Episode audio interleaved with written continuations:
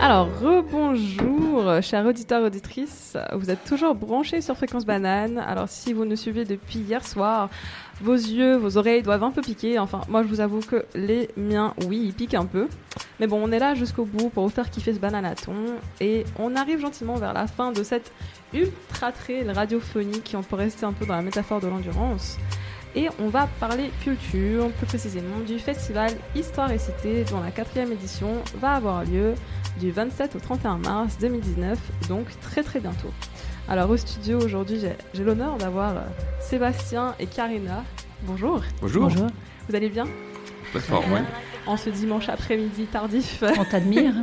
merci, merci. En tout cas, merci d'avoir accepté l'invitation. Ça nous fait vraiment plaisir de, de vous avoir ici. C'est nous qui sommes honorés de participer au Bananaton.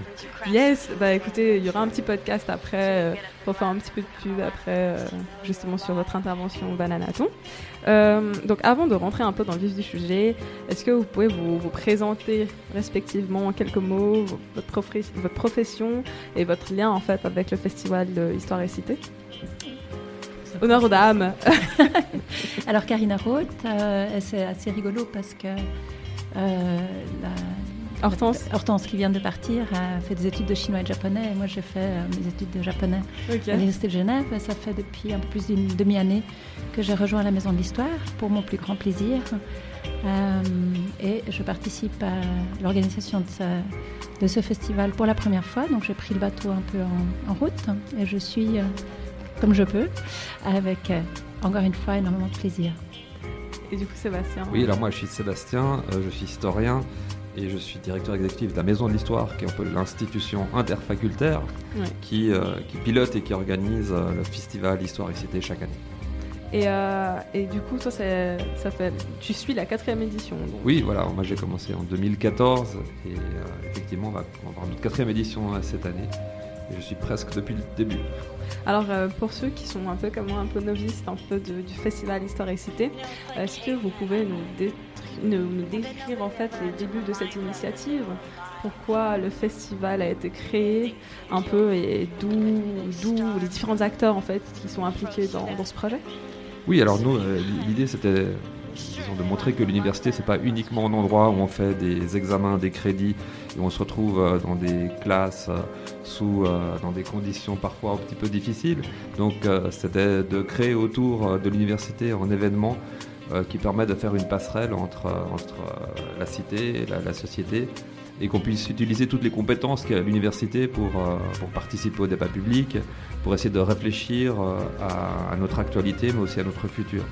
Donc, c'est aussi l'idée de, faire un événement festif, culturel, un petit peu différent dans le quotidien de l'université pendant, pendant l'année autour de l'histoire. Et avant, on peut te parler de l'édition de cette année. Est-ce que tu peux aussi un peu développer ce qui a été fait l'année dernière, la thématique de l'année dernière, et ton ressenti et comment en fait la population genevoise a, été réceptive à ce projet? Oui, alors l'année dernière, on avait, en fait, ce qu'il faut dire, c'est que chaque année, on a, fait, on a une thématique spécifique, ce qui n'est pas forcément évident.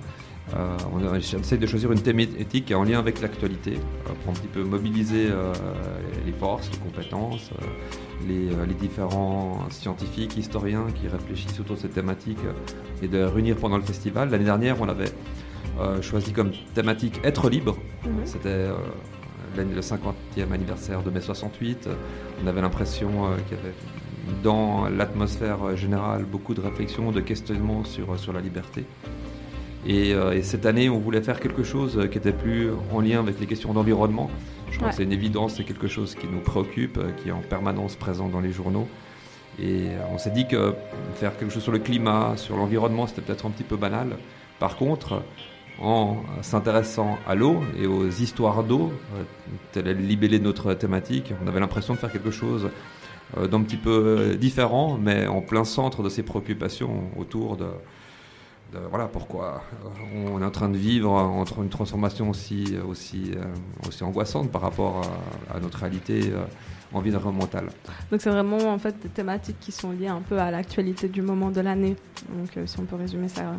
Ouais, c'est ça, hein, parce que effectivement nous on a un peu la, prétention de penser que, l'histoire c'est un instrument pour réfléchir le, le, présent. et inventer l'avenir.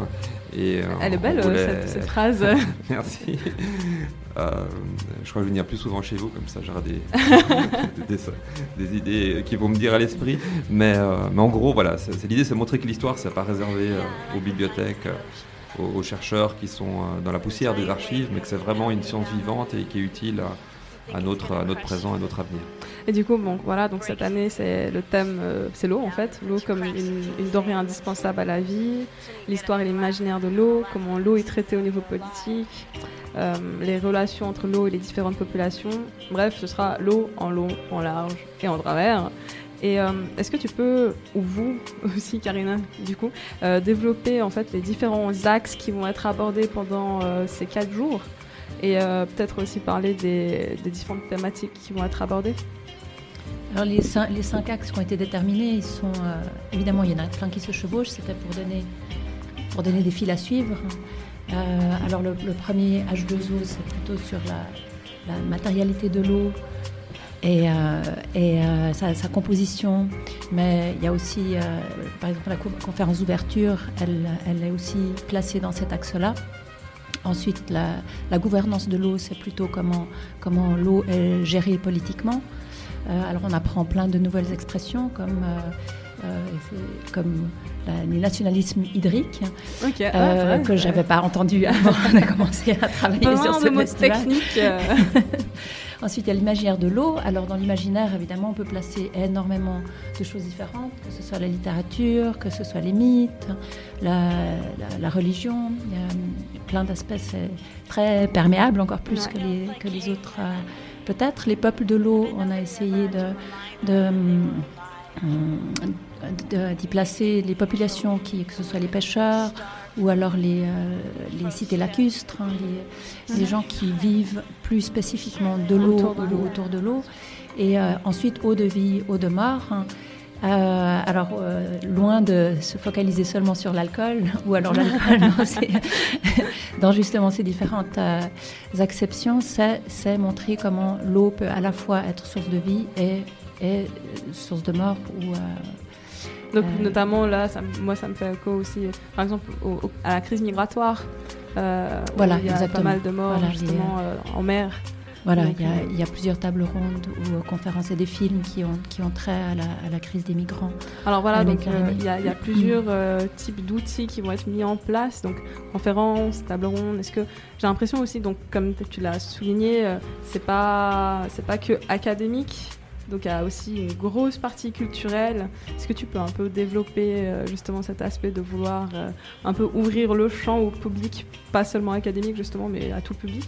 Oui, euh, le but d'un festival, c'est d'ouvrir les portes de l'université et on fait tous un effort pour, pour faire des événements qui soient ouverts à tous, quelles que soient leurs compétences en, en, histoire. Donc il y a à la fois effectivement des conférences, des tables rondes, mais qui vont un petit peu euh, s'émanciper euh, du format habituel euh, de, cours ex cathedra ou de séminaires. Donc c'est quelque chose de beaucoup plus ouvert, beaucoup plus basé sur l'échange entre le public et, les conférenciers, mais aussi plein d'autres choses qui sont, qui sont différentes, qui sont inhabituelles à l'université.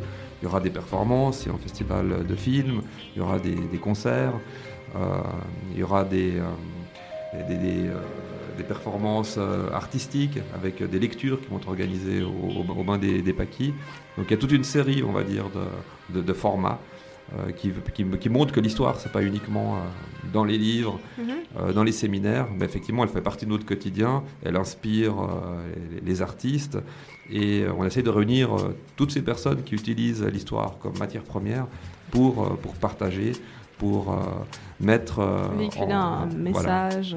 Exactement on va pas forcément véhiculer un message, mais en tout cas partager une passion et puis de montrer comment, en, associant des regards différents, on arrive peut-être tous euh, à, réfléchir autrement. C'est un petit peu l'objectif. Un peu aussi une espèce de découverte, j'imagine, euh, selon les tables rondes et puis.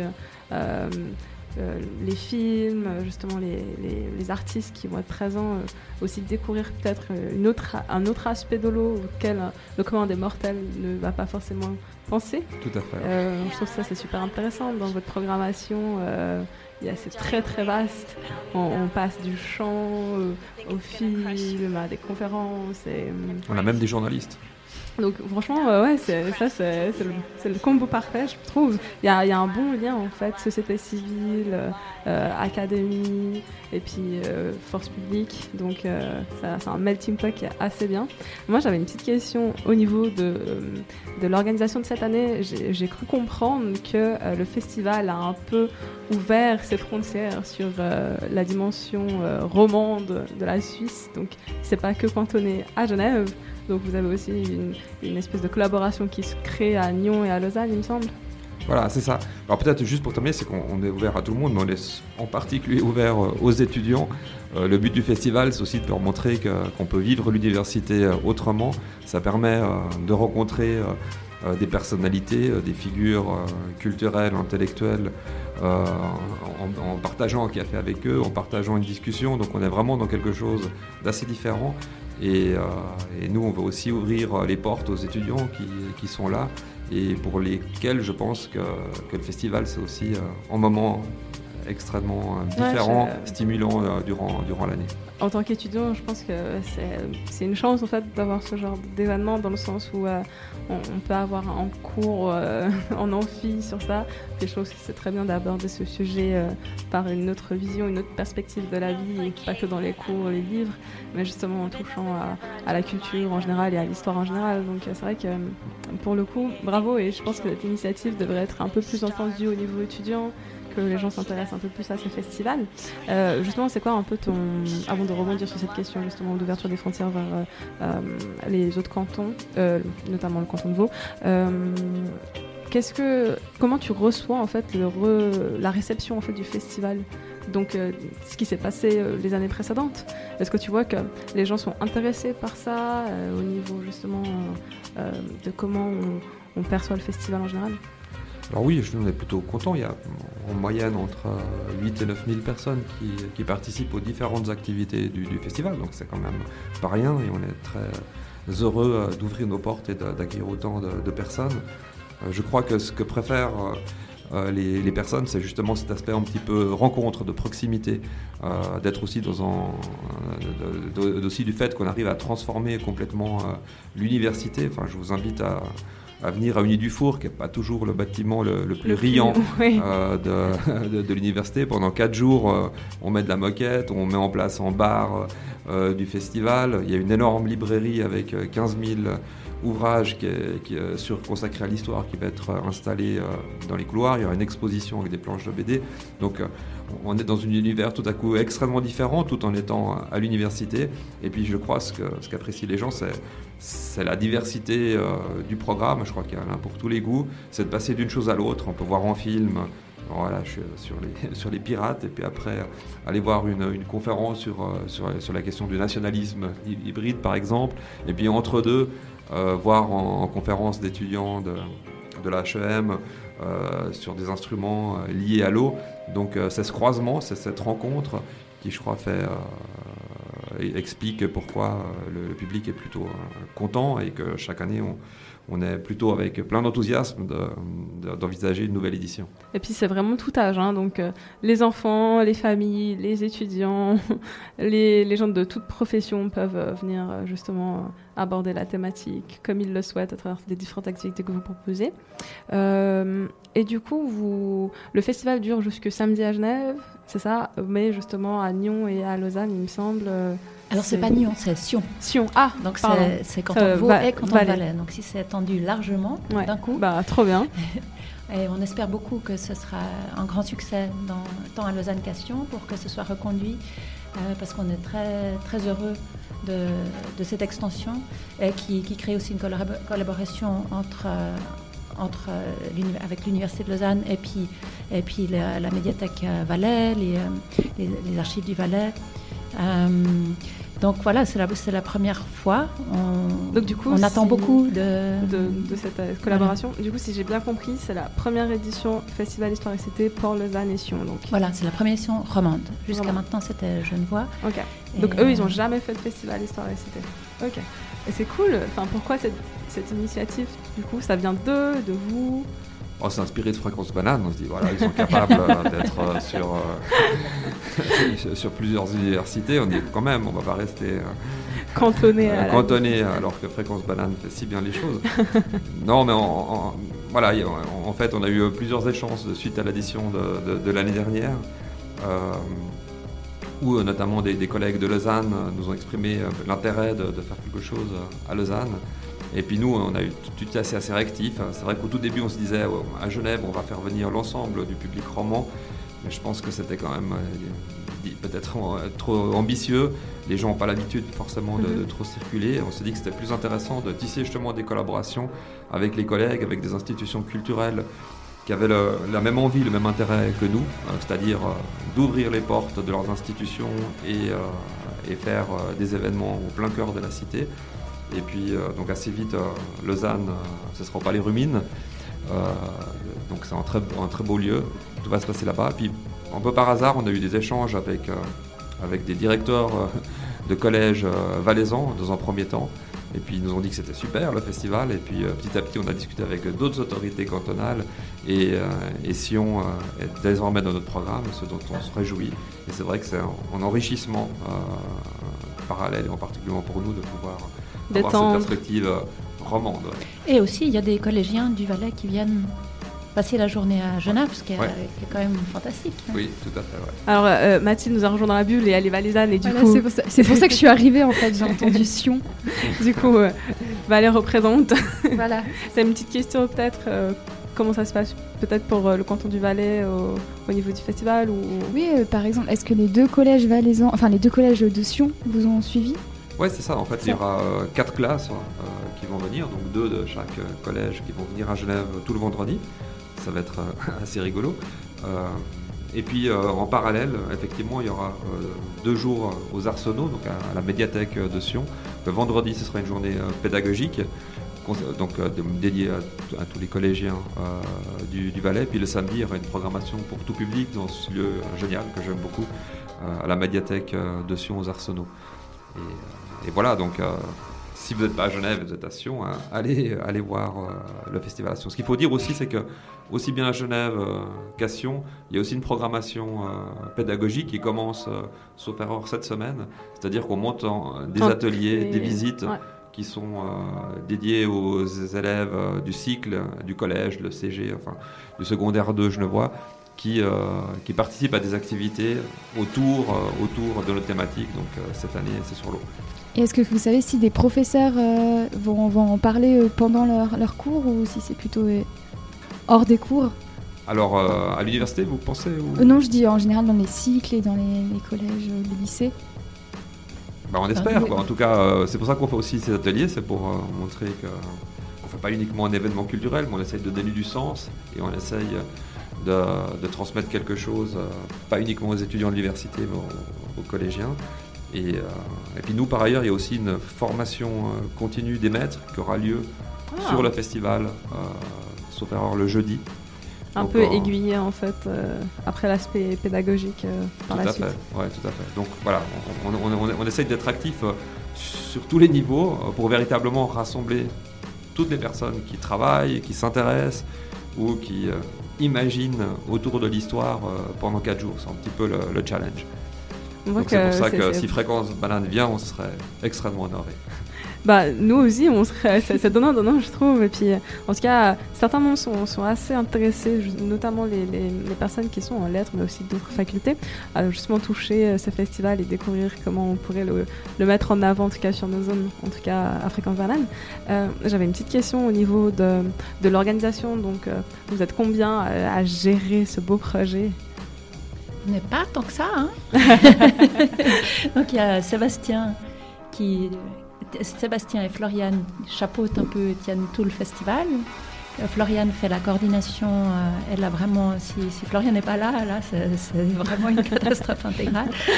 Et, euh, ensuite, il y a Thierry, Thierry Maurice qui s'occupe de toute la partie librairie historique, qui a tous les contacts avec les, écrivains. Et, et ensuite, euh, bah, moi, je, me suis occupée de l'édition du programme papier. Puis, je, pour l'instant, je, suis un peu là où je peux, euh, en essayant de pas trop mettre, euh, de m'encoubler dans les fils.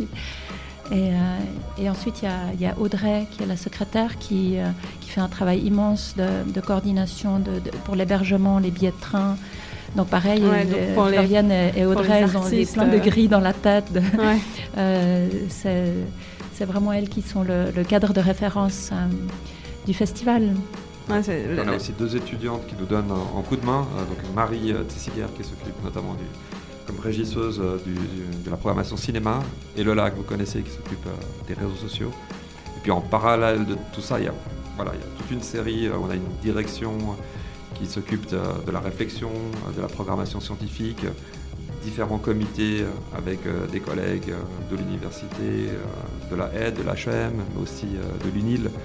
Donc voilà, c'est vrai que derrière euh, le programme, il y a un peu une grosse réflexion et, euh, et, pas mal de gens qui interviennent. Et je tiens à dire que chaque année aussi, on est super ouvert à toutes les propositions euh, d'associations d'étudiants ou d'étudiants s'ils souhaitent participer ou faire un événement dans le festival. On est aussi extrêmement prêt à les intégrer.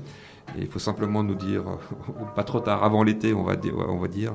Et ça, on l'a fait les autres années, notamment avec Topo TV, qui avait organisé des conférences, euh, qui était présent sur le festival, euh, aussi Fréquence euh, Banane. Et ça, c'est quelque chose qu'on apprécie beaucoup. Ça fait partie un peu de la philosophie de notre festival, c'est de créer des liens, créer des synergies et, et de faire des choses ensemble. En tout cas, merci, merci pour cette initiative de vouloir justement intégrer les étudiants de l'université dans votre projet. Et vous, personnellement, l'eau, si, ça, ça vous dit quoi l'eau en fait? Oh là, moi, je, depuis que je suis arrivée à Genève, j'habite à, côté des bains des Paquis. Je ne peux pas imaginer, je pense que si j'habitais pas juste à côté du lac, ça fait très longtemps que je serais partie de Genève. Donc euh, là, depuis, je viens de passer deux ans aux États-Unis sur la côte ouest, donc au bord de la mer. Et depuis que je suis rentrée, je rase l'eau encore plus qu'avant. Je ne peux pas quitter l'eau. Donc euh, l'eau vraiment en indispensable pour le bien-être corporel. Absolument. Mental aussi peut-être. Ah oui, plus, encore plus. Émotionnel, mental, tout. Ça fait du bien de voir de l'eau, quoi. Oui. Comme dirait le capitaine Haddock, l'eau ferrigineuse. Oui. Les petites références. Euh... C'était pas Bourville, ça Aussi. aussi, aussi. Et du coup, Sébastien, toi, l'eau euh, Alors moi, aussi, je suis un enfant des paquis, donc euh, je, je, suis né sur les quais et pour moi, mon quotidien est fait de de la promenade sur le lac. Donc euh, pour moi, je ne peux pas imaginer effectivement de vivre sans cet imaginaire de l'eau euh, à, mes pieds. Mais effectivement, ce qui est assez euh, incroyable, c'est au début ce qu'on livre à faire. En tant qu'historien, on va se saisir de l'eau. C'est pas forcément évident parce que c'est un élément liquide dont la couleur est difficile à déterminer. difficile à décrire, ou du point de vue chimique, c'est deux H en haut.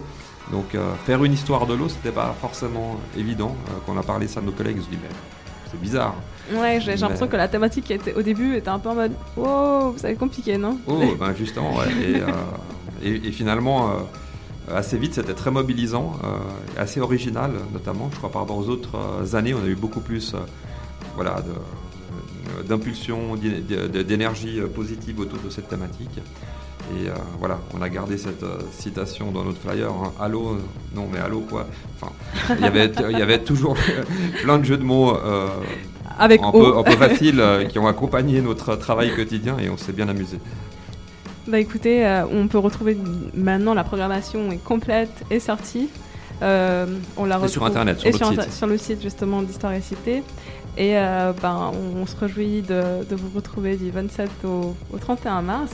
Vous avez une petite dernière information que, que vous voulez passer comme ça, euh, qui vous vient à l'esprit, peut-être euh, par rapport à la conférence de presse ou quelque chose qui va se passer avant le festival? Oui, alors la conférence de presse, justement, c'est mardi dans deux jours à 11h au cinéma du Grutli. Donc ça va, on peut officiellement, après vous, lancer votre, notre programmation. Mais c'est chez vous qu'on fait notre premier événement médiatique. Donc merci beaucoup de votre accueil. On est très contents et on se réjouit de vous accueillir au festival. Yes, ben, merci encore. Merci, merci Karina, beaucoup, ouais. merci Et euh, ben, je vous propose tout de suite à l'antenne de passer euh, à la musique Groundation Headstrong. On fait une petite pause musicale. Et ensuite, on va passer euh, à, me c'est quoi la programmation juste après? C'est la dose équivalente en banane avec Laure et Gaël. What was love from my father? Yes, I'll teach it to my son, yeah. What was learned from my mother? Yes, I'll teach it to my daughter. For you must remember, my friend, the line of history stretches far beyond we. And still we stand time and time again as a tribute to them. When I tell me if there's one thing that you're wanting, you got to let me know. Tell me something, tell me anything. Why did they all have to go? For if there's one thing that you're wanting, you got to let me know.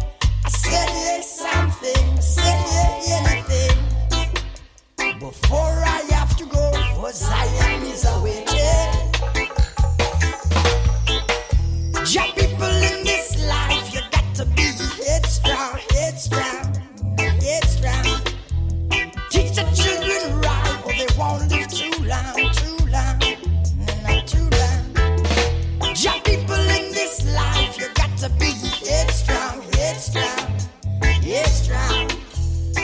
up in the rock.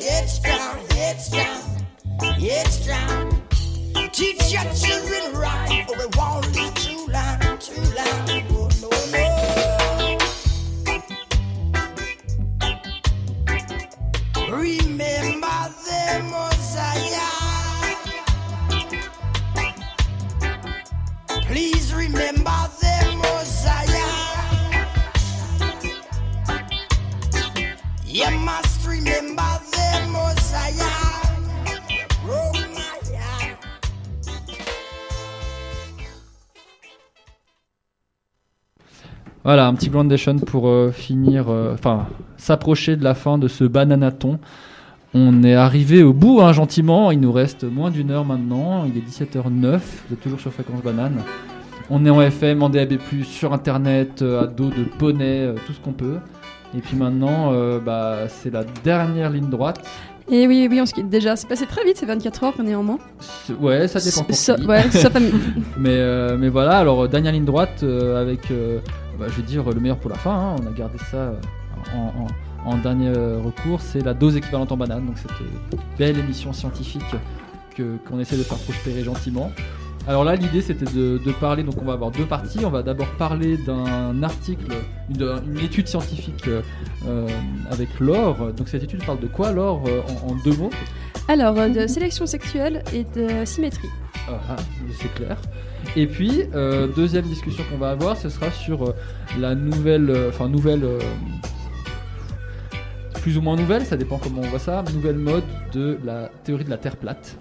Euh, c'est assez moyenâgeux quand même. Euh, bah justement, c'est ça un peu l'idée, c'est que les gens aiment bien, sont un peu, euh, un peu de nostalgie par rapport à ça apparemment.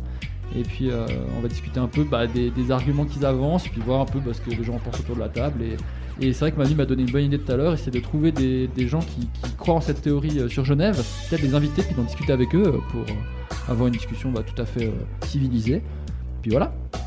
Alors, euh, eh ben, c'est parti, on, peut commencer à discuter euh, lors de, cette étude sur la symétrie des corps et la sexualité. Bien sûr, et bien plus que ça. Alors j'ai envie de vous demander, comment choisissons-nous nos partenaires de vie? Si certains critères de choix comme la beauté ou l'intelligence sont une évidence, il y en a peut-être d'autres qui vont vous laisser boucher. Une étude euh, jamaïcaine aura réussi à mettre en lien trois concepts que vous n'avez probablement jamais imaginés ensemble. La danse, la symétrie et les préférences sexuelles. Darwin voyait déjà en la danse une sorte de parade amoureuse. Parce qu'après tout, à quoi ça sert? Objectivement, comme, euh, comme comportement, c'est coûteux en temps et en énergie. En plus, euh, lorsqu'on sait qu'un homme est mort en faisant de la tectonique, on se dit que c'est pas très rentable. si la danse chez les humains n'est pas encore totalement comprise, l'étude que je vais vous présenter permet peut-être de mettre un petit peu d'eau dans le moulin. Les auteurs de cette étude ont recruté 183 danseurs et danseuses jamaïcains d'environ 18 ans qu'ils ont fait danser sur le même morceau de musique. Grâce à une, technologie qu'on utilise généralement au cinéma ou dans les jeux vidéo, les expérimentateurs ont réussi à retranscrire les mouvements des personnes sur une vidéo. Alors je vais vous expliquer mieux. Sur une quoi? Sur une vidéo. Ah, ok, je vais vous expliquer comment ils ont fait. Capteurs, euh. Exactement, ils ont mis des captures à peu près partout sur leur corps. Et sur l'ordinateur, ils apparaissaient comme une sorte de bonhomme en bâton, une sorte de stickman, qui reproduisait exactement les mêmes mouvements des danseurs. Une étude pilote qui a été faite en parallèle a prouvé qu'il était impossible de distinguer si les danseurs sur la vidéo étaient des hommes ou s'ils étaient des femmes. De plus, tous les danseurs ont été mesurés à plusieurs endroits de leur corps, notamment au niveau des oreilles, des poignets, des jambes et d'autres membres, afin de distinguer les 20 danseurs les plus symétriques et les 20 danseurs les moins symétriques. Que l'on soit clair, il s'agit bien de la symétrie du corps du danseur et non de la symétrie de la danse. Qui, ça aussi, ça a été contrôlé pour savoir que tous les à peu près le même degré de symétrie dans les danses. Ces vidéos de stickman dansant ont ensuite été présentées à des personnes externes de l'étude qui devaient juger de la qualité de la danse.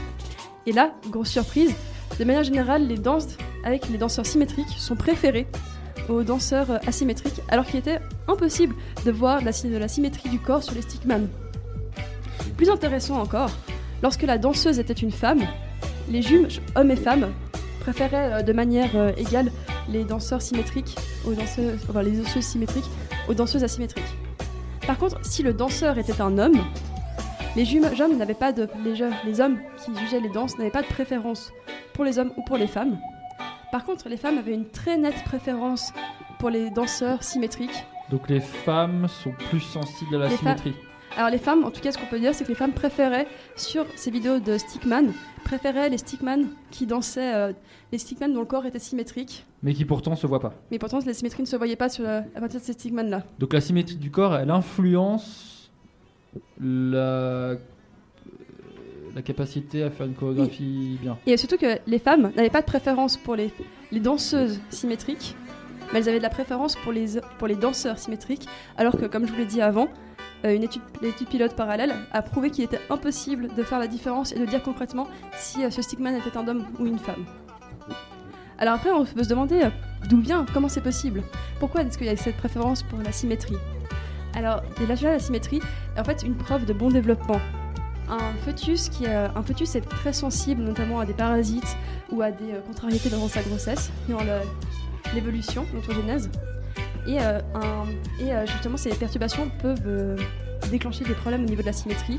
Et une très bonne symétrie est un signe de survie, en fait, de, de force quant aux problèmes de la vie.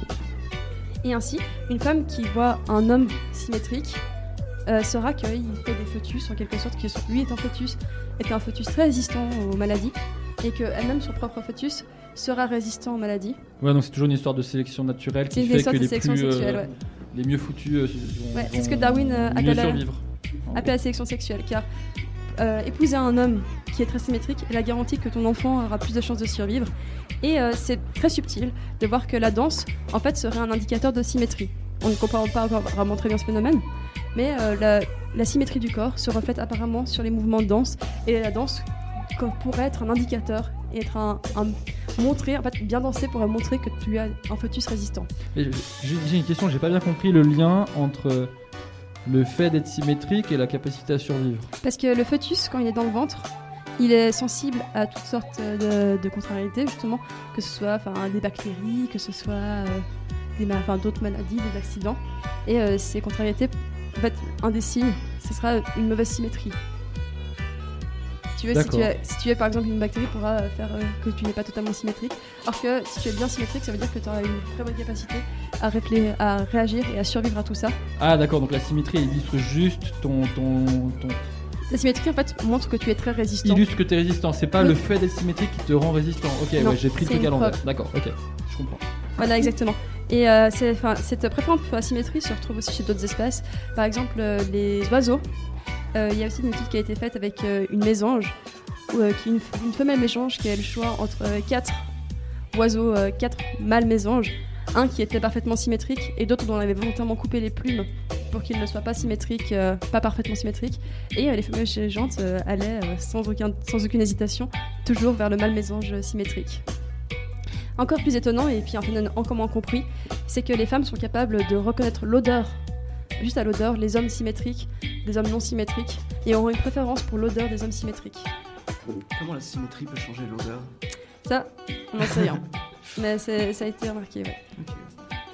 Mais c'est- donc on sait pas si c'est toujours lié à cette histoire de résistance. ou- La symétrie, oui, c'est ça que c'est. Ouais, ouais, mais Probablement, les odeurs aussi donc ou est-ce que les odeurs illustrent de la résistance particulière euh, On a juste vu ce lien entre euh, les femmes préfèrent les odeurs des hommes symétriques que les. D'accord, Bah, c'est vraiment intriguant quand même comme. euh, Oui, bon, tu, tu mets du parfum, mais ça, ça, ça annule le problème en tout cas. C'est vrai. Voilà. Est-ce que visuellement elle va te voir plus symétrique? Du coup, euh, Ah oui, si vous avez un œil plus haut que l'autre, mettez du parfum c'est- ou l'idéo. C'est la seule chose que je peux dire.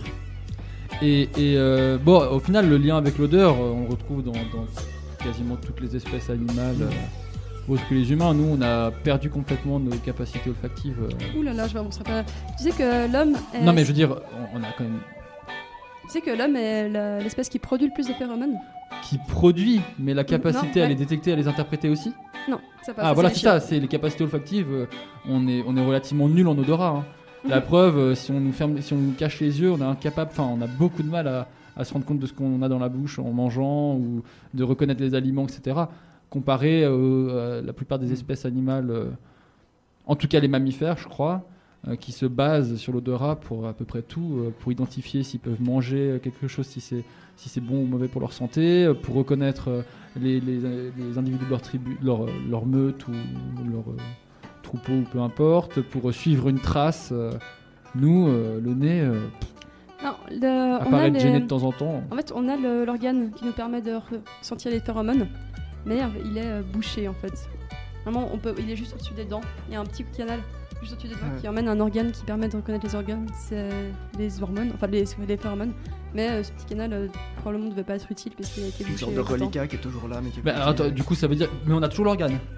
Oui. Donc si on perce le canal, on a essayé. Ah, bah non, C'est- mais à part ça. Ah non, mais ok, pas à toi-même, mais je veux dire, le ça déjà été c'est c'est toujours un peu. euh, le cerveau il s'atrophie vite. Du coup, peut-être que si on prenait un bébé qu'on lui perçait le truc et qu'on Ouais. l'entraînait, peut-être un bébé pourrait y arriver. Ah, tu veux dire que on l'a à la naissance et rapidement il est atrophié parce qu'on s'en sert pas, parce que ce canal est bouché. Ça, j'en sais rien. Bah, le canal est bouché de toute façon. Ouais. Et après, tu sais, c'est comme euh, un enfant, euh, s'il apprend pas euh, à parler. Ouais, il À partir de, de- si entre ces 2 et 3 ans, un enfant n'a pas appris à parler, on peut Il penser qu'il n'arrivera jamais à parler. Ah, ok. Et, Donc, euh, faudrait le faire seulement sur les enfants. Ok, bah alors, euh, ouais, faut pas, ouais. Faut pas, faut pas partir dans des trucs trop risqués, quoi. Mais d'accord, donc, et, et- et cet organe, il est différent du fonctionnement du nez? Il est relié, euh, enfin, il est. Bon, est-ce que je voulais, vous voulez qu'on fasse des cours d'anatomie maintenant hein Oh, bah, on peut faire une, une 30 secondes dessus, ça peut être intéressant. ouais. Oui, parce que t'as le, t'as le- les, les bulbes olfactifs qui sont euh, au-dessus du nez, qui sont en fait euh, une partie du cerveau. Un peu, enfin, là, le cerveau est juste en dessous, t'as les bulbes olfactifs comme ça.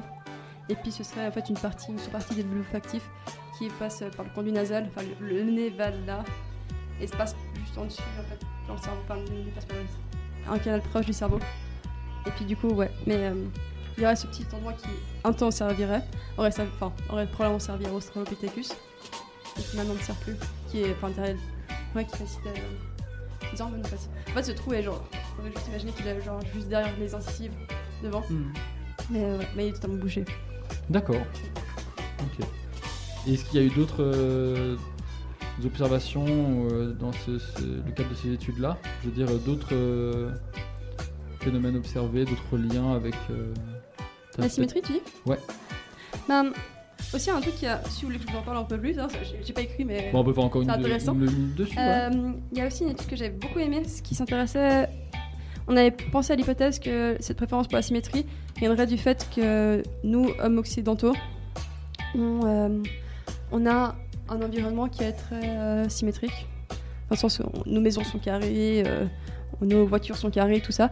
Et du coup, euh, enfin, notre environnement est très symétrique. Du coup, peut-être qu'on pourrait avoir une préférence pour euh, les visages symétriques et les corps symétriques parce que c'est ce qu'on voit tout le temps dans notre environnement. Et euh, du coup, c'est une étude. Enfin, les chercheurs ont été vers les Asda. C'est une population qui vit au milieu de la Tanzanie, je crois. Voir si cette population aussi avait une préférence pour les visages symétriques. Du coup, pour ça, ils prenaient des visages naturellement symétriques qu'ils modifiaient ensuite euh, artificiellement pour les rendre asymétriques. Et, euh, c'est- et euh, cette population avait elle aussi des préférences très très très fortes pour les même plus fortes que nous en fait. C'est- aussi intéressant. Ils avaient des très préférences pour les visages symétriques. Du coup déjà ça prouve que c'est un comportement génétique enfin évolutif et que ça vient pas de notre environnement symétrique. Et aussi ça renforce cette théorie qu'il faut des cette théorie du fœtus euh, résistant car pour nous on a c'est quand même assez rare des fausses couches dans notre société occidentale alors que pour eux c'est quand même quelque chose d'assez courant dont il faut se protéger. Du coup peut-être que ce réflexe euh, naturel serait encore plus fort. Quand tu dis euh, préférence dans le cadre de, de ces populations-là, il- c'est des préférences ou Non, c'est c'est en carrément gros- une exclusion? Bah, c'est en gros, euh, si vous devez choisir entre vous marier avec cette femme-là ou cette femme-là, vous prendriez laquelle? Ok, mais ils, les... ils font pas de sélection encore plus drastique que ça, c'est-à-dire, les- je sais pas, les, les exilés ou j'en sais rien. Non, euh, quand même pas. Non, non. Ok. Non, on parle de, on parle de sélection sexuelle là dans le cas. C'est qu'est-ce c'est que tu vas seulement pour la choisir comme. euh, reproduction, dans le cadre de la reproduction. D'autant Non, que, non. comme tu l'as dit, c'est pas forcément repérable au premier coup d'œil si quelqu'un est symétrique ou pas. Pardon? C'est pas forcément repérable au premier coup d'œil, euh, comme tu l'avais dit. Oui, bah c'est subtil. Et puis après, après il y a des gens que tu vois bien, s'il y a des gens qui. Faut les voir danser en fait. Voilà, mais du coup, c'est une étude que je trouve vraiment très intéressante parce qu'elle est assez perturbante, troublante comme ça. Et c'est encore euh, des domaines de recherche. euh, Et j'aime bien aussi se rendre compte que l'évolution, on a beau euh, se dire que l'évolution, on sait tout, maintenant on a compris le mécanisme. En fait, non, on n'a pas encore tout compris sur l'évolution. C'est la théorie, je crois que la théorie de l'évolution est la théorie la plus fiable qu'on ait encore, qu'on ait euh, dans le domaine scientifique. Elle n'a jamais été remise en question. Pourtant, Enfin, euh, elle a été remise en question plein de fois, mais sans preuve, sans, sans argument. euh, on n'a jamais trouvé de. suffisamment solide, ouais. Voilà, on n'a jamais rien trouvé Ouais. qui allait vraiment compte. Mais pourtant, elle reste encore. euh, Il reste encore beaucoup de choses à découvrir, je trouve. Et je trouve ça très intéressant d'essayer de continuellement apporter une pierre à l'édifice qu'est cette euh, théorie de l'évolution. Très bien. Est-ce que euh, vous avez. Est-ce que quelqu'un autour de la table a une remarque par rapport à, à ce- cette étude ou je sais pas, une, une question, un commentaire? Euh, ouais, peut-être dire que ouais, assez surpris de la subtilité euh, de, euh, de, de la génétique en quelque sorte. hein, euh, donc qu'on soit qu'on soit autant sensible à quelque chose dont on se rendait même pas compte. Ouais, Et aussi, le fait que ce soit présent dans toutes les cultures, ça montre qu'effectivement, il y a vraiment un mécanisme très évolutif derrière. Et ça, je trouve ça très important de le souligner aussi. Et puis le lien avec la danse c'est intéressant parce que du coup on a une sélection qui passe par le mouvement en fait. Enfin, Mhm. on, Et voit, la- on voit des choses euh, génétiques dans le mouvement, ça Et tu vois, la, impressionnant. la danse, en fait, aurait pu être se développer comme un moyen de dire Et regarde, je suis symétrique, et regarde, Ouais. si t'as des enfants avec Bah, moi, ils vont très bien être grands. Et la danse pourrait être en fait une explication de ça. Et Mais, puis, mais c'était dans tous les danseurs qui étaient filmés, c'était tous des danseurs professionnels. c'était. C'est pas précisé. Et je veux dire, ils avaient tous le même niveau. Ils avaient tous, ouais. Ils ont fait en sorte de juste changer homme-femme. Et puis euh, Ouais. les critères de symétrie. Ou Mais après, je répète ce que j'ai dit, ils ont recruté euh, 183 danseurs et danseuses jamaïcains d'environ 18 ans qui pratiquaient tous la même danse. Ouais, et voilà. Qui dansaient tous la même musique. Même niveau, même. euh, Voilà. Et après, ils ont sélectionné les 20 plus symétriques parmi les 183 et les 20 moins symétriques. Donc ils ont pris un peu les extrêmes. Et ils ont comparé les deux. Voilà. Ok, c'est c'est ouais, c'est vraiment assez impressionnant que ça ressorte ces traits de symétrie. Ça, ça ressemble un petit peu au parade nuptial de certaines espèces finalement. Ouais, C'est aussi totalement. une sorte de danse. en fait. Totalement. Ouais. Ouais, c'est Absolument. Ouais, c'est très bien. Ok, bah merci, c'est vraiment intéressant comme discussion, puis je trouve assez intriguant comme, euh, comme sujet, et ça montre encore une fois que on a du mal à comprendre beaucoup de choses que notre cerveau interprète lui très facilement. On n'arrive pas à expliquer ces choses-là, pourtant on s'en sert tous les jours. Donc, Ah, euh, mais je peux vous en faire d'autres, hein, des c'est assez fascinant. Bah, je pense que ça. pourrait être intéressant d'avoir ce genre d'études euh, un peu à chaque fois quand on discute. euh, C'est super. On se fait une petite pause musicale, donc euh, on va écouter Guts and the Living Easy. Easy excusez-moi. Et puis après, on va parler des, euh, de la théorie de la Terre plate euh, pour, euh, pour la fin de ce bananaton. Enfin, voilà, on y est. Alors à tout de suite après Guts.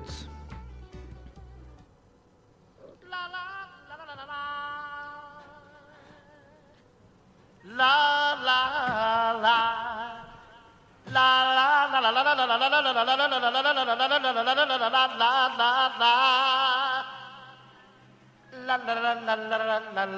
la la la la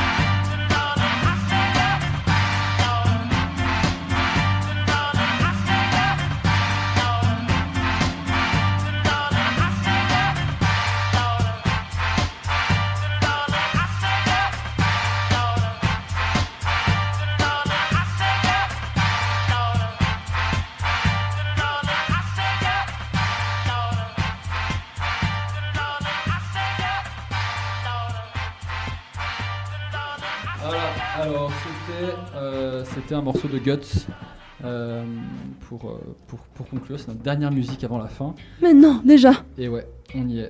Donc, parlons de la théorie de la Terre plate. Alors, je sais pas, vous en avez tous entendu parler de, de ça? Je sais que Manu, on en a parlé l'autre jour ensemble. Jimmy aussi, t'en as Ouais, entendu parler? J'ai déjà vu des vidéos YouTube assez farfelues. Ouais, ouais, ouais. Ouais. C'est, hum, j'ai l'impression que là, ça prend encore un peu plus d'ampleur euh, ces derniers temps. Euh, de plus en plus de gens, euh, j'entends de plus en plus de gens en parler, faire référence. Alors notamment, il y a un documentaire qui est sorti sur Netflix là. euh, Il y a, je sais pas, c'était il y a quelques semaines. euh, tout récent en tout cas le documentaire. Et ça fait parler un peu plus les gens. Donc en gros, la théorie de la Terre plate, qu'est-ce que c'est? Bah, Comme son nom l'indique, c'est une théorie comme quoi, euh, en fait, on nous mentirait depuis longtemps et que la, réali- la- la réalité des choses est que la Terre est une, un, disque, un disque complètement plat, pas du tout une sphère. Euh, et euh, qu'en en gros, on a les, les- les- continents comme on les connaît qui seraient entourés par l'Antarctique, donc qui serait une sorte de, barrière euh, qui fait tout le périmètre du disque. Une barrière. alors, ils sont pas tous d'accord entre eux. Est-ce que c'est une barrière infranchissable ou est-ce que c'est une barrière qui est juste contrôlée par les gouvernements, bloquée par l'armée, et puis on sait juste pas ce qu'il y a derrière, ou alors est-ce que c'est une, une infinité de, glace dont on connaît pas la fin, voilà. Donc ce serait un disque fermé par l'Antarctique, qui, justifierait en fait euh, qu'on puisse le répondre, mais euh, si c'est un disque, alors à un moment on tombe dans un précipice infini, bah, ils vont dire non, il y a la banquise qui bloque. Donc cette théorie de la Terre plate, elle, a refait surface assez récemment. Et euh, il n'y a pas seulement la, Terre plate qui est accompagnée de ça, ils remettent aussi en question complètement l'héliocentrisme, donc le, concept comme quoi la, Terre et les autres planètes du système solaire sont en orbite autour du Soleil. Donc ils remettent en question l'héliocentrisme, ils se repartent sur, euh, sur le, géocentrisme, donc la Terre est au centre de l'univers. Et c'est fait d'une manière euh, pas du tout orientée comme on pourrait peut-être le croire au départ, pas du tout orientée euh, sur l'aspect religieux, comme c'était le cas aussi à l'époque avant. euh, le, géocentrisme, c'était un gros euh, intérêt pour le- pour le- pour l'Église, hein, de, placer l'homme au centre de l'univers. Là, il- c'est vraiment d'avoir une approche scientifique, enfin pseudo-scientifique, c'est-à-dire que il, il- il donne l'impression de se baser sur des, faits réels, il essaie d'avoir des interprétations scientifiques, mais qui au final on se rend compte ne tiennent pas la route, soit parce qu'ils font des raccourcis, soit parce qu'ils interprètent juste mal les choses. Mais c'est un, bon moyen de-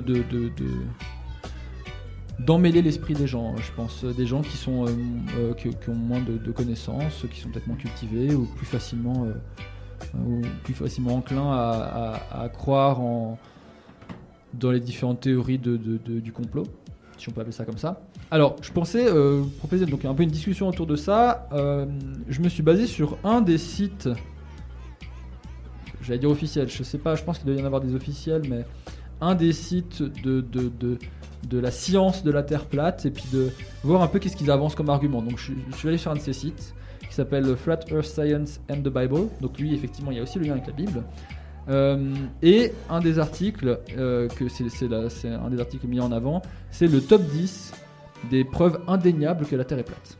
Voilà, pour, euh, pour se mettre un peu dans le bain et voir qu'est-ce qu'ils avancent. Donc, le premier argument qu'ils avancent, c'est que l'horizon apparaît tout le temps plat à 360 degrés, quand on se retourne dans tous les sens. L'horizon est plat, quelle que soit l'altitude à laquelle on se trouve. Alors, euh, qu'en pensez-vous? Bah, je pense que déjà c'est faux parce qu'il me semble qu'à partir de 10 km de hauteur, tu vois la courbure de la Terre. Si je dis pas de bêtises, tu es, tu es plus astrophysicien que moi. mais- Alors, j'avoue que 10 km, ça me paraît peut-être un peu faible. Tu- je crois que tu commences à le voir, mais que c'est vraiment très peu perceptible. Ouais, l'œil mais par mais- le humain, je pense pas que ce soit perceptible. Mais alors, effectivement, euh, ils- eux, ils partent de, de- de- de- du, du principe que euh, s'ils prennent des photos depuis les ballons sondes ou autres, dès que c'est. En fait, un des gros Oui, arguments qu'ils avancent, c'est dès que c'est euh, une image ou une information apportée par la NASA ou autre organisation gouvernementale ou Soit c'est un complot. société privée, etc. C'est un complot euh, et ils, ils disent que soit les images sont truquées, soit les images sont prises avec des caméras grand angle, Mhm. donc qui courbent l'image, soit que c'est pris à travers des, vi- des, des hublots d'avion. Bon, il faudra peut-être leur expliquer l'optique, comment ça fonctionne. mais le hublot d'avion va pas forcément déformer à ce point-là l'image. Euh, Mais que ces images ne sont pas crédibles. Et qu'en réalité, si on prend des images amateurs, euh, une GoPro fixée à un, son ou autre, alors une GoPro elle a aussi un grand angle, mais peut-être une caméra pas à grand angle, bah, en montant de plusieurs euh, kilomètres d'altitude, l'horizon reste tout à fait plat. La réponse à ça, elle est quand même relativement simple, c'est une question d'échelle. Et au final, la question d'échelle, on la retrouve dans beaucoup des arguments qu'ils avancent. Eux, ils, ils exposent ça comme un, un nombre d'arguments bien séparés. Au final, c'est toujours cette notion d'échelle qu'ils intègrent pas. Mhm. Alors, je sais pas, honnêtement, je sais pas quelle est la proportion, j'arrive pas à me rendre compte de la proportion des. Parmi ces, les leaders un peu de cette théorie-là, quelle est la proportion des leaders qui croient réellement à, ces arguments-là, qui sont Ouais. convaincus d'avoir raison? Je pense qu'il y a une partie quand même qui, qui, qui, qui mentent. euh, qui sont conscients que c'est faux, mais que c'est un peu comme. C'est un peu une sorte de secte. Hein, euh, Oui, puis il y a des livres qui se vendent derrière aussi. Alors et voilà, il y a un business qui est derrière, il y a une volonté de, de- un peu de, de- de mise en avant, de pouvoir, etc. Je me demande quelle est la proportion, j'arrive pas du tout à me rendre compte. Euh, C'est assez récent, je suis en train de m'intéresser à ça depuis seulement une semaine ou deux. Euh, donc cet argument de l'horizon plat, c'est une question, il faut juste aller suffisamment en altitude. Ou même pas en fait, parce que euh, la Terre qui est ronde, ça a été découvert à l'Antiquité. Et ils l'ont découvert avec le bateau qui part à l'horizon, et tu vois d'abord la coque du bateau disparaître avant de voir Eh le bien mât. ouais, mais alors ça aussi, euh, ils n'y croient pas. Encore une fois, pour des raisons qui sont vraiment dures à expliquer. Ça, c'est un des arguments qui arrive plus tard. C'est euh, si la Terre était réellement courbée, euh, on devrait voir les objets disparaître à l'horizon de plus en plus. Alors que, alors là, ils, ils sortent un petit peu différents calculs qui sont un peu foireux. Mhm. euh, de euh, si la Terre a soi-disant une circonférence telle et un rayon tel, alors la courbure fait qu'on devrait perdre 8 euh, inches par miles, machin, etc. Ça, ça montre à quel point j'ai toujours, en ayant lu plusieurs, euh, plusieurs articles et en ayant écouté plusieurs vidéos, à chaque fois je suis perdu dans leurs explications. Mhm. Ils, ils- ils noient un peu leurs explications dans différents chiffres et ils font croire en gros qu'on ne devrait pas voir la ville de un des exemples qui est dans le documentaire sur Netflix notamment un des, leaders de ce mouvement là il dit voilà là on voit les, gratte-ciel de Seattle au loin euh, euh, si la terre était courbée on ne devrait pas du tout les voir. Mais il donne pas de chiffres il donne rien il n'explique pas.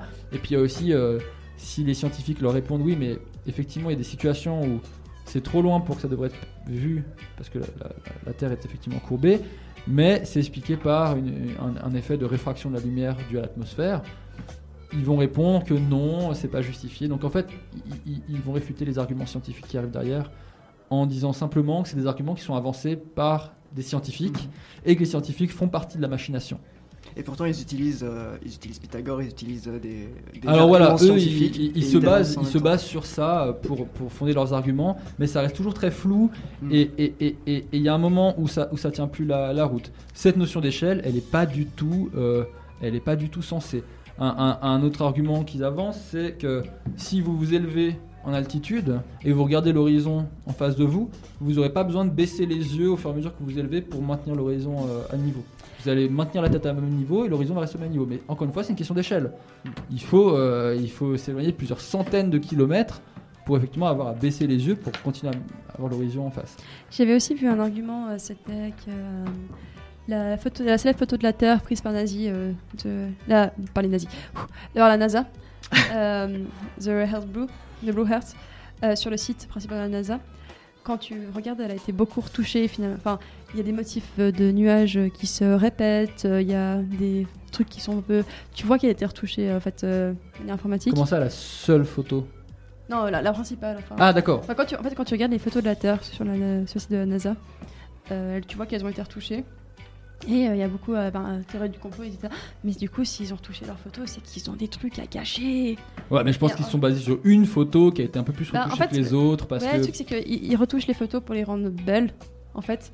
Et la NASA ne se cache pas, hein, elle, le- elle, te, elle te le dit clairement qu'elle elle retouche les photos pour qu'elles soient plus jolies. Mais bon, c'est pas pour autant que ça veut dire Mais je pense aussi qu'il y a des photos qui sont pas retouchées, puis eux, ces photos-là, ils vont tout simplement les ignorer Ouais. dans leurs arguments. Et Après, euh, à que défense c'est pas des, valable. des platistes, euh, il y a un temps, je m'étais intéressée au mouvement. Et c'est vrai que. Et en fait, je trouve ça aussi incroyable avec les théories du complot.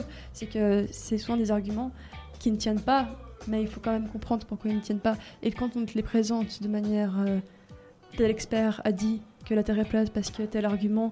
Quand tu, fais, quand tu utilises des arguments d'autorité comme ça, euh, tu peux très facilement te laisser convaincre. Il faut pas croire que les platistes sont juste des gens un peu demeurés euh, qui, euh, Non, je qui pense ont été secoués quand ils étaient petits. Il y a, y a Je des pense, gens que, je pense que très sincèrement. tous les bords de la population qui, qui se convertissent petit Du à coup, petit. enfin, euh. voilà, nous on, a, on a- fait du journalisme à fréquence banane, on est à l'université où on nous apprend à avoir un esprit critique, mais je pense que nous-mêmes on n'est pas plus- forcément plus intelligents, moins intelligents, plus intelligents que ces gens-là. Non, c'est vraiment pas une question plus, d'intelligence euh, et c'est pour ça qu'ils arrivent à toucher autant de monde. Voilà, parce que je, trouve que n'importe que, qui la façon dont ils le font, au final, c'est relativement intelligent. C'est, amené d'une manière à, à donner, la- à donner suffisamment de, de termes scientifiques, de, de- de chiffres, euh, dire voilà, on utilise Pythagore, voilà, c'est le principe de tel, euh, tel nom de personnage célèbre. Et ça, ça suffit à convaincre les gens que ah, ils, ils- ils utilisent ces termes-là, euh, donc ça, ils, ils savent de quoi ils parlent. Ils savent de quoi ils parlent, donc je peux, je peux me fier à. C'est des très bons narrateurs aussi. euh, Voilà, ouais, les documentaires, ils sont vraiment prenants, très bien euh, racontés. Effectivement, mais souvent il y en a qui débordent vers à chaque fois euh, un peu le, le délire conspirationniste, Mhm. un peu trop, et ça, ça se sent vraiment.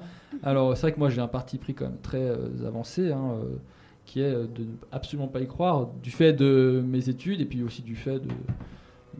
Mais mon bon sens vient aussi des connaissances que j'ai, donc c'est aussi, c'est aussi ça qui est derrière. La gravité. Alors, parlons de la gravité. Tiens, euh, un des arguments qu'ils avancent, c'est que si la Terre était effectivement ronde et que. Donc, ils remettent en question complètement la gravité. hein, ils disent que la gravité est complètement inventée. Ah oui. Non, euh, la gravité ne fait aucun sens.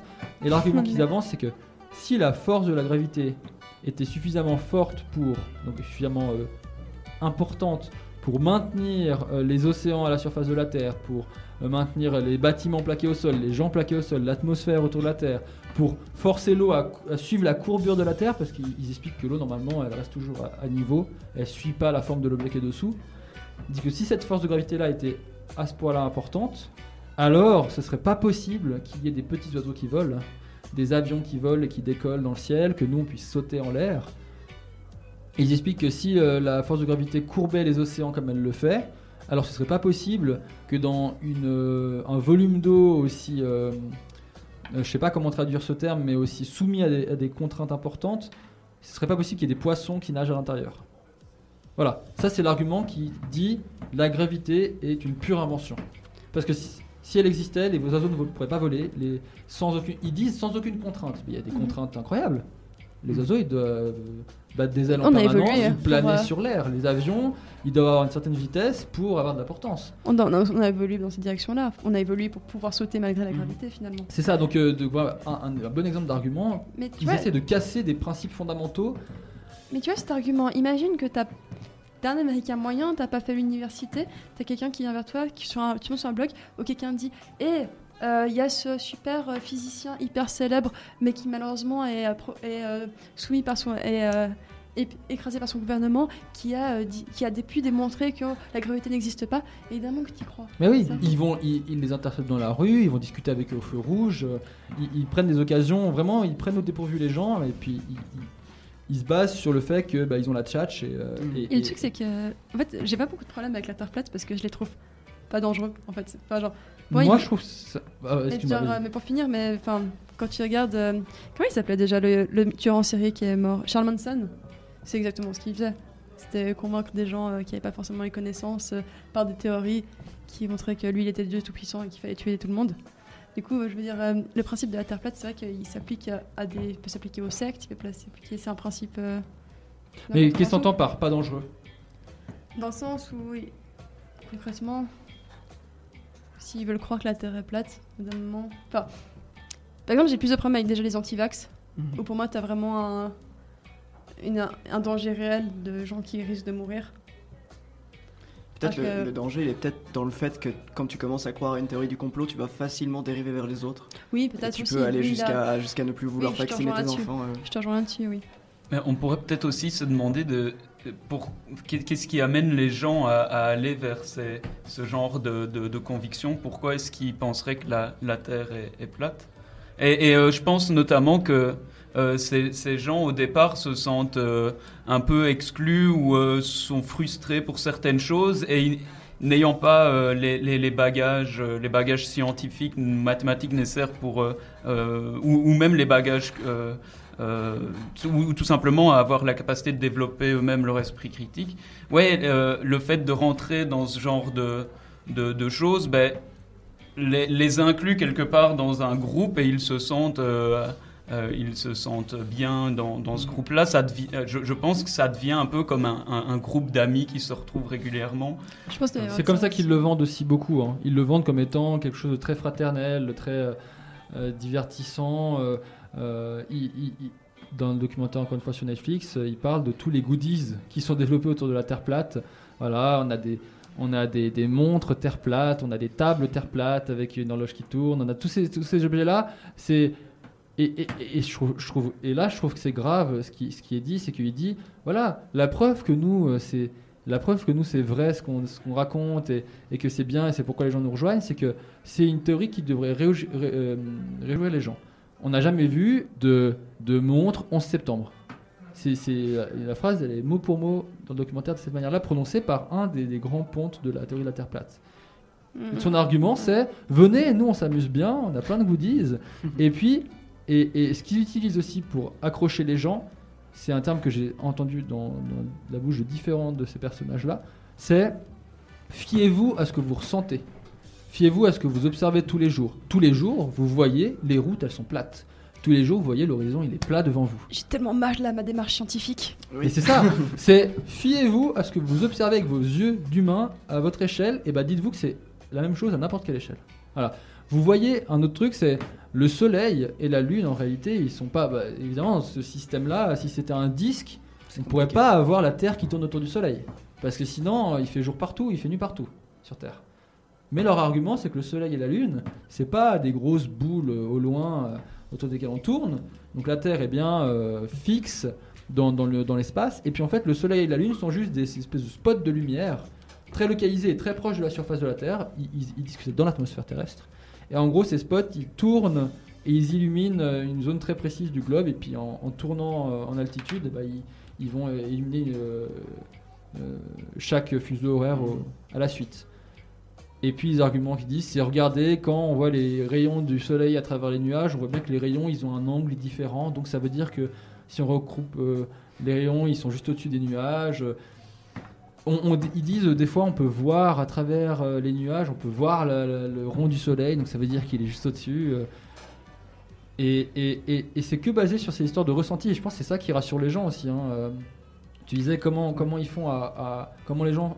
Pourquoi est-ce que les gens se mettent à y croire ou s'y intéressent? Bah, C'est parce qu'on leur dit, mais fie-toi à ce qui est plus naturel pour toi, fie-toi à ce que tu ressens.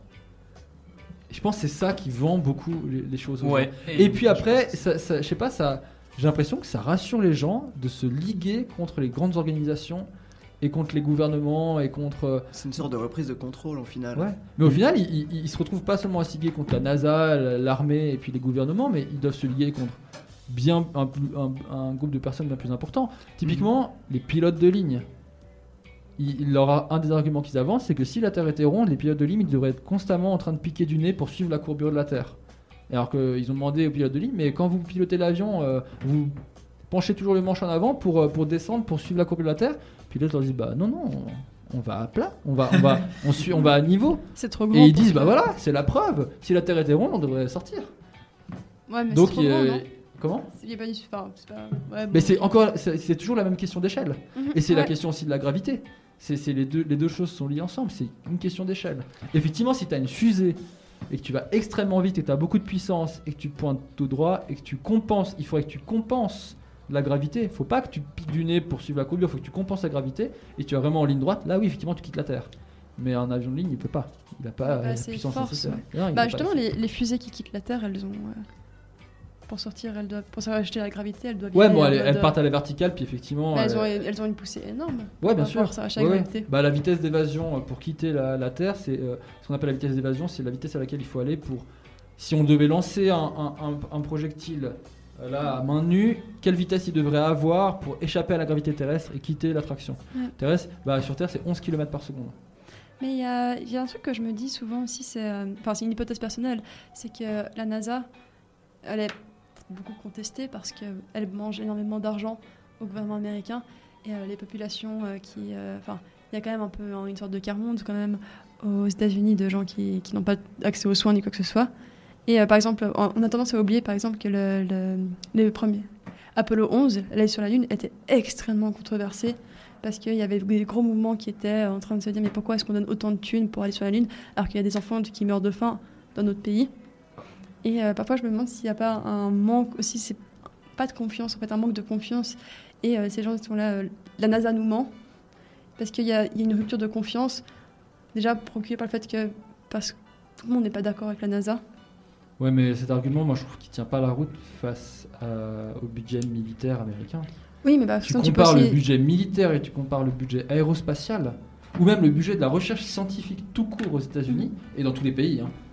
C'est le budget militaire, mais je sais pas quel est le facteur. Il y a plusieurs sortes de grandeur, de différence, et c'est chaque année. Euh, mais tu vois, mais je que tu totalement satisfait. Et les gens, ils sont tout contents que, les, que les soldats américains aillent, euh, aillent, faire la guerre en Irak, en mm. Afghanistan et tout ça. Mais les gens, que tu totalement confiance en ton gouvernement, que tu penses pas, enfin que tu, tu, es très satisfait de ton gouvernement, je pense qu'il y aurait moins de théories du complot. Ah bien sûr, bien sûr, mais, mais, mais je pense que c'est un cercle vicieux aussi. Mhm. Les gens n'ont pas confiance parce que bah voilà, le gouvernement, c'est aussi bah, la notion de, politiciens qui sont euh, très discutables dans leur, euh, dans leur, euh, leur approche des choses, aussi les intérêts personnels qu'ils ont. Je pense que sortir d'un monde où on n'a pas confiance dans le gouvernement, en tout cas où la majorité de la population n'a pas confiance en le gouvernement, ça me paraît difficile pour l'instant. Puis il y aura toujours une minorité qui n'aura pas confiance. Oui, c'est ça. Mhm. Mais, mais, mais, mais ça, c'est une question qui revient souvent. Ça coûte cher. L'aérospatial, ça coûte cher, mais pas forcément l'aérospatial, mais tous les domaines des sciences. Mhm. Mais si on compare à d'autres choses. Oui, bah, ah oui, ça, je suis totalement d'accord. Ça, je suis totalement d'accord. Et les gens ne euh, contestent pas ces autres choses-là. mais, mais par contre... contestent moins en général. Mhm. C'est ça qui est étonnant. Je crois qu'en France, le budget euh, de la recherche en aérospatial, ça revient à quelque chose comme 10 euros par année pour, euh, pour un contribuable. Ouais. C'est vraiment très bas en fait. Oui, et bien genre Nobilag aussi. Tout le monde était enflammé pour un franc par jour. Alors que ce que tu payes aussi. Euh, enfin, l'évasion fiscale, c'est beaucoup plus que ça. Ouais, bah, bien sûr. après, ça, c'est vrai qu'on dévie un petit peu du chef. Oui, totalement. C'est délicat, il y a quand même pas mal de paramètres, mais. Mais voilà, il y, a cet aspect de, de, de, rébellion face au gouvernement et aux grandes organisations qui, euh, qui euh, forcément sont mauvaises et forcément cherchent à, à manipuler la, pensée euh, commune. Et, puis, euh, et pour revenir à ce que tu disais, c'est vrai que ça englobe plus que simplement euh, les astrophysiciens qui seraient, qui, qui seraient ou, la, ou le gouvernement qui ferait un complot. C'est qu'il y, y a, par exemple, je sais pas, l'effet de serre, par exemple, il doit aussi s'expliquer d'une autre manière si le Soleil est plus près de la Terre. Et puis il y a au final tous les chercheurs, ils vont dire que toutes les universités du monde qui devraient être pris dans ce complot. Il y a le, complot serait vraiment à l'échelle mondiale. Et non, mais ouais, donc en fait, pour, pour, eux, l'idée c'est que euh, donc le complot il y, a le complot euh, du, des gouvernements en gros, et puis après les, les, les, les gens scientifiques et autres sont euh, ont, eu leur cerveau nettoyé en quelque sorte mhm. par le système d'éducation et donc ils se mettent à croire à ces choses-là et euh, oublient la réalité que la Terre est plate, c'est un peu ça leur idée. Donc euh, les gens croient, enfin les, les, les pro-platistes pensent que les, les scientifiques croient actuellement en fait en, ce qu'ils font et, et, et, et c'est juste qu'ils se trompent. Quoi. En fait, je pense que ça revient à l'idée de voir la science comme un dogme en fait. Ouais. Nous, on sait que la science, c'est des méthodes, etc. Et c'est vrai que quelqu'un qui n'a pas forcément fait des études à l'université, il peut voir ça comme, on apprend euh, la matière à l'école de base. C'est-à-dire, on apprend de la matière que le prof nous donne et puis on mm. l'accumule. Oui, et, et, je pense que du coup, ouais, c'est très important euh, à ces platistes de. de bon, c'est pas toujours facile, mais essayer de ne pas leur, leur répondre euh, euh, grossièrement ou, ou bref, moi, c'est débile ce que tu dis, je discute pas avec toi, parce qu'ils vont, ils vont, enfin, ils, vont continuer alors à, à ils vont ils vont approfondir leur, euh, leur conviction dans, dans ces choses-là. Euh, donc, euh, ouais, ce qu'il faudrait vraiment faire avec ces gens-là, c'est essayer de, de, de, de, faire plus de séances d'information sur comment fonctionne la science de mhm. manière générale, discuter avec eux et éventuellement aussi leur poser les questions qu'est-ce, qu'est-ce qui fait que tu, tu penses ça et, et essayer d'avoir une discussion constructive et d'argumenter. Ouais. Ouais. Bah écoutez, euh, je, suis désolé, on arrive au bout euh, de, de Et oui, c'est vrai qu'il ne reste plus que 7 minutes. Hein. Voilà, on est à la fin. Alors, euh, un dernier mot par rapport à moi, ce que je propose, à voir pour ceux qui sont intéressés à faire ça avec moi, alors je pense que tu es très partante. On voit, on voit si on essaie de, si on arrive à trouver, je pense qu'il doit y en avoir sur Genève, des, des, gens qui croient en cette, cette théorie-là. Peut-être les inviter, voir déjà s'ils acceptent. Euh, puis effectivement, il faut discuter euh, tout à fait euh, cordialement. Hein. Faut pas, faut pas, les, faut pas les prendre pour des cons quand, on les fait venir, parce que je pense que, il y a, comme tu disais tout à l'heure, c'est pas une question d'intelligence ou autre, c'est vraiment une question de, de, de, connaissance et de, et de, et de démarche scientifique dans le fait de croiser les sources, de se poser des questions, de ne pas aller trop activement dans les. On apprend vraiment ça à l'Uni. Hein. Je veux dire, au collège, on nous apprend pratiquement. Oh, il y a beaucoup de gens qui n'ont pas besoin d'aller à l'Uni pour, euh, pour apprendre ça aussi. Mais ça demande aussi une démarche personnelle. Mhm. C'est ça qui est nécessaire. Donc euh, je propose qu'on voit si on arrive à trouver des, personnes sur Genève qui seraient motivées, les inviter, et puis on essaie de discuter avec eux, voir ce que ça donne. Faudrait essayer. Je sais pas si on trouvera sur Genève honnêtement, mais on va essayer. On va voir. Au pire, euh, on peut peut-être les avoir par téléphone ou on peut faire ça à distance. Hein. On va voir ce qu'on essaie de faire. on vous tiendra au courant. je propose qu'on s'écoute euh, Kadja Bonnet pour, pour pour euh, faire la transition vers euh, notre petite conclusion de, de Bananaton. On est à la fin des 24 heures, donc un petit morceau de musique et puis après on se retrouve pour, euh, vous dire au revoir. A tout de suite. À tout de suite.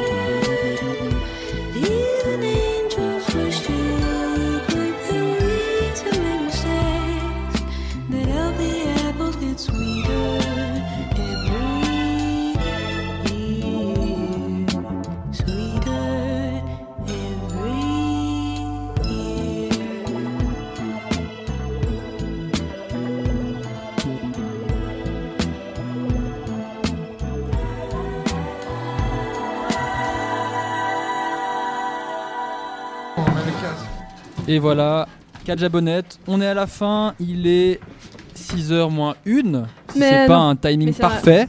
Qu'est-ce que nous sommes Euh, alors, on s'est tous réunis dans la bulle, on est, euh, on est une petite dizaine là qui reste encore. euh, Oui. Facile, par là autour. Les survivants. qui Alors ici- malheureusement. Ah, Qui ici a fait les 24 heures complètes au studio Toi.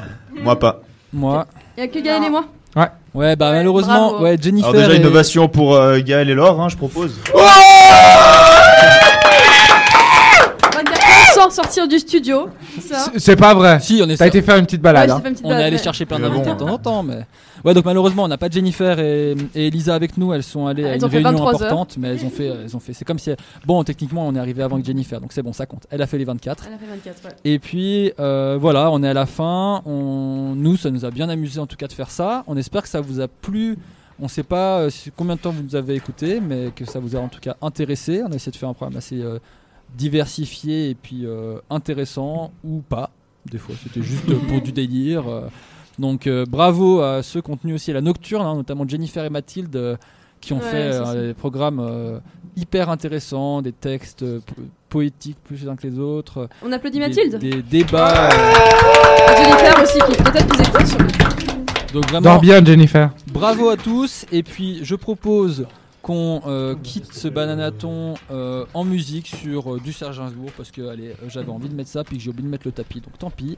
On a la banane. On vous dit à la prochaine. Retrouvez-nous pour toutes nos émissions. Vous nous suivez sur les réseaux sociaux. Donc euh, la page Facebook, on a un compte Instagram. C'est juste. Et On a un puis- compte YouTube. Ah, on a une page YouTube. Ouais. va de plus en plus. Pour l'instant, il y a que 5 abonnés. Abonnez-vous. Abonnez-vous Et on a autre chose. YouTube Hervé, c'est quoi, Money. Snapchat? Non, je sais plus. On a aussi un compte Twitter qu'on Ah, va relancer Twitter. tout soudain. Effectivement. Ouais. Donc voilà. Sortir Suivez- out of nowhere, comme Suivez l'actu et puis venez nombreux à notre soirée au terreau pour fêter les 10 ans de Fréquence Banage Genève. Entrée Le- gratuite. Entrée gratuite, prix étudiant de ouf, le 29 mars au terreau de 20h à 2h. Ah, je viens de dire entrée gratuite. Tu dis prix étudiant, faut préciser. Non, mais C'est pour les les boissons. boissons. euh, des boissons. boissons. Ouais, les boissons. Bah oui, quand même, faut que. euh, Ah, faut préciser. hein. On Ça va va vous être donner le de l'alcool feu. gratuitement. oui. Voilà, donc euh, venez, ça va être top, on va bien s'éclater et puis ça- c'est y aura l'occasion du de vous son. rencontrer. Allez, à bientôt sur Fréquence Banane. On vous aime. et À puis- plus. Bisous. Et Ciao. puis, euh, Ciao, ciao. gardez la banane. Ouais Et c'est la fin. Et c'est la fin. Allez, allez. Eh, dis donc, David, fils de pute.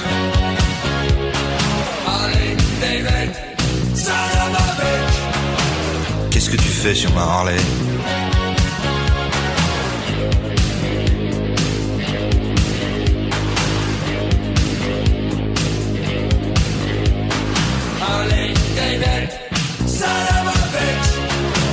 Si tu veux pas que je te bute.